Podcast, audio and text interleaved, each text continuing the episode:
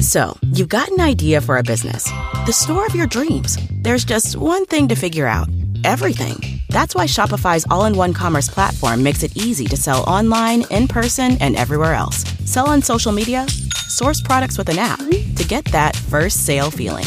It's the only solution that gives you everything you need to sell everywhere you want. So when you're ready to bring your idea to life, power it up with Shopify. Sign up for a $1 per month trial period at shopify.com slash listen.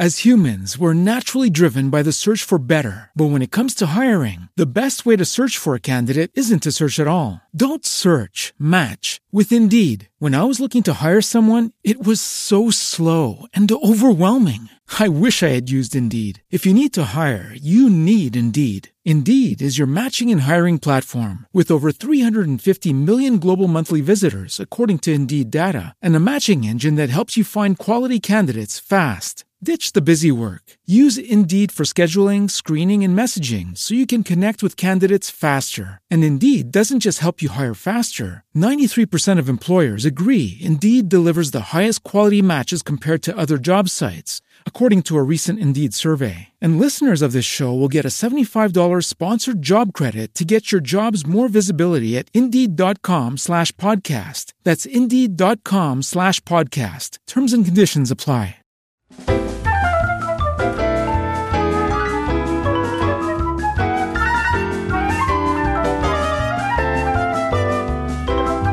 Is Dan Dan Board Game Man with this week's Top 5 Express Board Games Edition. Each episode, I'll give you a topic for the list and give you my picks for the top five of those games.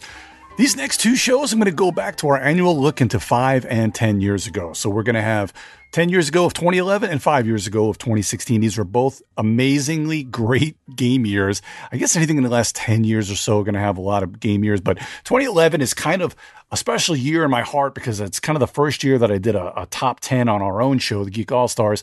So it, a lot of nostalgia there when I really started playing heavier, you know, just more games and heavier rotation. So this 2011, this is what we're going to go with this episode. 2011 man, it was so hard. Even up till the actual clicking record today, I, I, just kept moving things around. So there are four games in a top 100 on this. Oh, well, not on this list, but in that were made in 2011 from BGG. The top four games in the top 100 of BGG that from this year.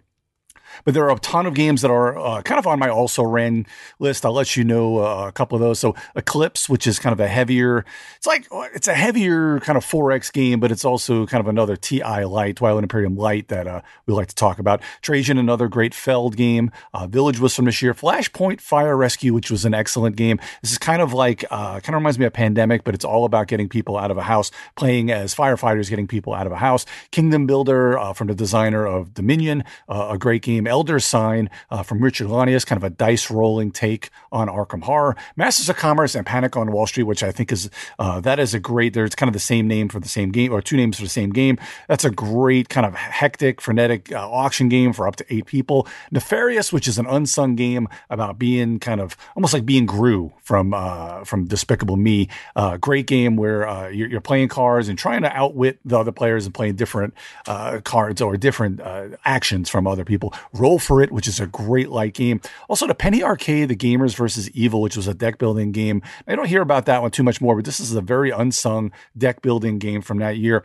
Uh, there's also Eminent Domain, which way back when this was my very first game of the year for that for that year. Didn't really hit my top five this time, uh, just because I've played and, and, grown to love some of these other games a little bit more. But Eminent Domain, another great game, uh, and Hawaii, which was an absolutely amazing kind of tableau building game where you're kind of moving around the island of Hawaii, getting things into your tableau and just kind of making huts and all sorts of, you know, gathering all sorts of great things.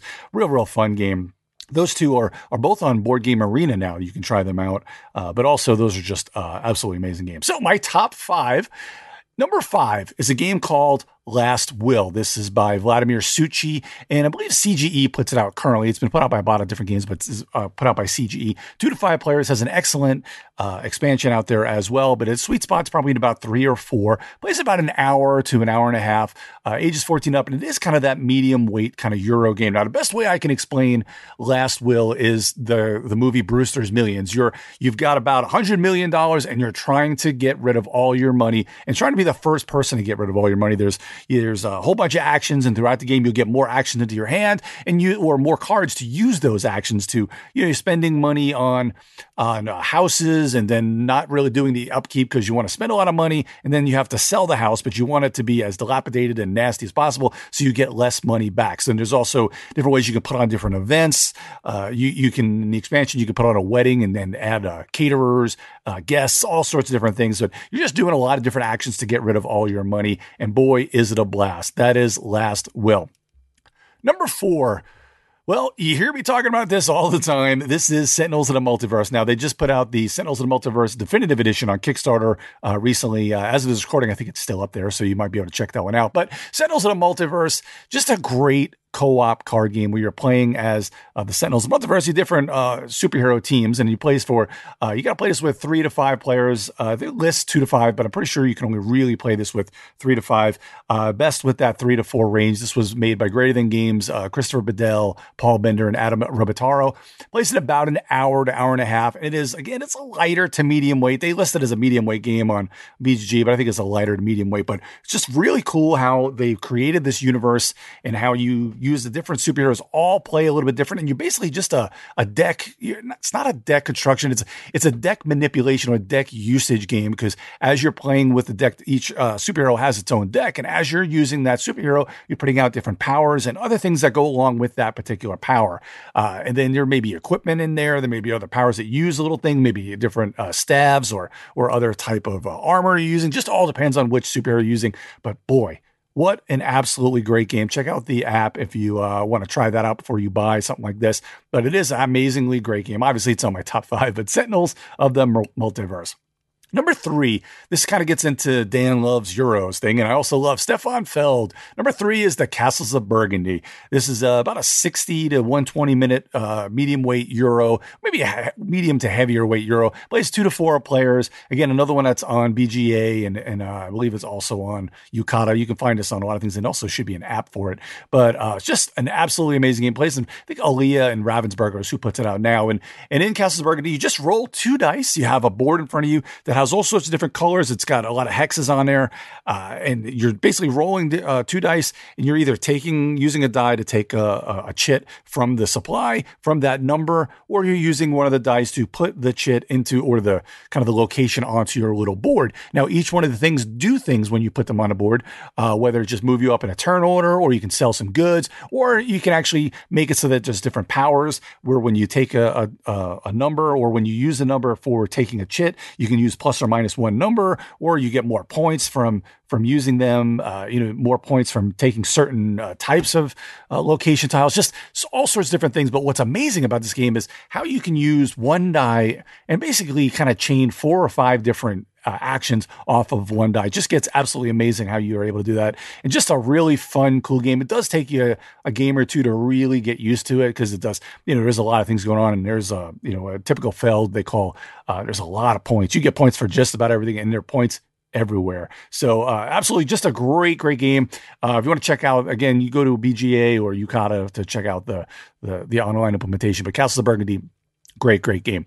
Airlines Europe is my number two. This is by Alan Moon. You'll know him from Ticket to Ride. This has gone by a couple of different names over the years where it, it went over, it was called Airlines or Union Pacific. It re-implements both of those games, but Airlines Europe is a really cool kind of route building stock market game. So it's not necessarily route building, but you are kind of trying to connect different cities. Now, I t- always tell people that once you really like Ticket to Ride, you want to play Airlines Europe. Now, the difference is you're not necessarily trying to get your trains or the planes here uh, through each one of the routes. So you're not putting out two or three there. You're just putting out kind of one train at a time, depending on the route. But you're using uh, the different route, you know, because you're taking claim over that you can go from city to city. But you are trying to get these longer routes made by having the one plane in each one of the routes. And each while you're getting stock for these planes, but you don't want to go too crazy with the stock of one of the different uh, plane uh, uh, companies because if you go too crazy in one, nobody else is going to help you there. And you really need the other players kind of getting in on there. So you can even has a little bit of a social aspect to it too.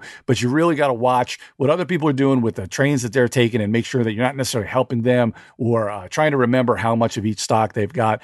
So you're, it's a, but it is still very, very light. So it is a very light to medium weight game. So it's, even though it's got that stock kind of feel to it. It's such a fun, really hard to explain how a, a stock market playing stock game is this much fun, but it is really good family way game because you're just kind of playing. And as you're getting train planes out and as you're getting the routes and as the stocks are going up and as you're helping other stocks to go up, you're just kind of watching the board develop and you're seeing how much you get. Then the end of the game comes, you add up how much money everybody has, and it's just just an absolute blast. Again, two to five players. Best at about four players. Going to take you about an hour and a half to play this one. And again, another medium weight. Of course, Alan Moon makes a lot of great, great medium family weight games uh, like Ticket to Ride and here uh, Airlines Europe. Ah, such a great game. And the number one game from 2011. Again, we're going to hit in this very family weight game. King of Tokyo. Oh my God, what an absolutely fun game this is. You're you're basically playing monsters that are destroying Tokyo, but you're trying to take out the other monsters as well. So you're trying to be the last monster standing as you're attacking. So you've got dice rolling and kind of that Yahtzee mechanic where you're rolling the dice uh, two or three times, trying to see what you've got on the dice uh, faces, and you're either attacking other people or you're getting some points or you're getting some power ups, getting some uh, life. The power ups are great because you uh, you know as you spend what we call the energon cubes that you're acquiring, you spending those cubes on powers. Now you've got a power either a one time thing or throughout the rest of the game. Now, when you're rolling the dice or you're going into attack Tokyo, you go into Tokyo and then you can attack the other players. But every player that does do an attack attacks you, and you're trying to hold Tokyo until it gets back to your next time so you can get some extra points. Now, that's really the best way to, to win the game or just getting the, you know, kind of the victory points other ways. But boy, it's hard because you got to stay in there and you're just getting constantly bombarded by other players. But the good thing about it is, even if you lose, the game takes 20 to 25 minutes. You just play another game right away. Comes with a lot of different monsters. Over the years, there's been a lot of monsters promos that have come out. There's been a ton of expansions. And this is one game that's uh, there's a standalone expansion called King of New York. Uh, this is one game that is a thousand times better. I really kind of liked it at first, but it's man, it's it's nowhere near as good as King of Tokyo. You can find King of Tokyo pretty much anywhere that you'll find big box, you know, any of the big box stores, Target, uh, Walmart, any place, any uh, in your friendly local game store. It's two to six players. Again, four to five players is going to be your sweet spot. 30 minutes to play. Uh, family weight game. Kids play this one easy. It's a very lightweight game. Uh, this was made by Richard Garfield. You may remember him. He's the guy who made uh, Magic the Gathering. So, and also put out by IELLO Games. So, absolutely amazing game, King of Tokyo. I cannot stress enough. My family still plays it today. So let me go back over my top five real quick. You've got Last Will, or basically kind of Brewster's Million. So you've got Last Mill at Last Will at five.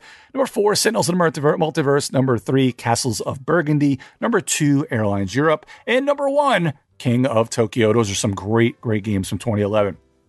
Thanks for joining me this week on Top 5 Express Board Games Edition. If you have any questions or you want to give me your top five games of 2011, please feel free to comment on this episode on Majorspoilers.com or go to the Major Spoilers Discord. Of course, to the site for some of some other great podcasts and content by Steven and the rest of the Major Spoilers crew. I'm Dan Dan, the Board Game Man. You can find me at Geek Jock Dan or on the Geek All Stars podcast, the Munchkin Land podcast here on the Major Spoilers Network, where I give a twice a month 10 to 15 minute board game news segment, uh, or as a contributor to TMSPM, where I do a board game segment with Scott and Brian. I'll be back soon with more board game top five goodness. Again, I'm going to be doing the top five of 2016 on the next show. So, hey, grab a new board game and have some fun with family and friends.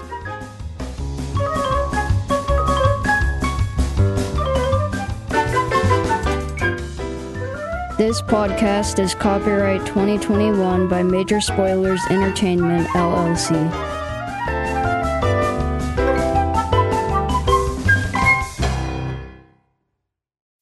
As humans, we're naturally driven by the search for better. But when it comes to hiring, the best way to search for a candidate isn't to search at all. Don't search, match with Indeed. When I was looking to hire someone, it was so slow and overwhelming.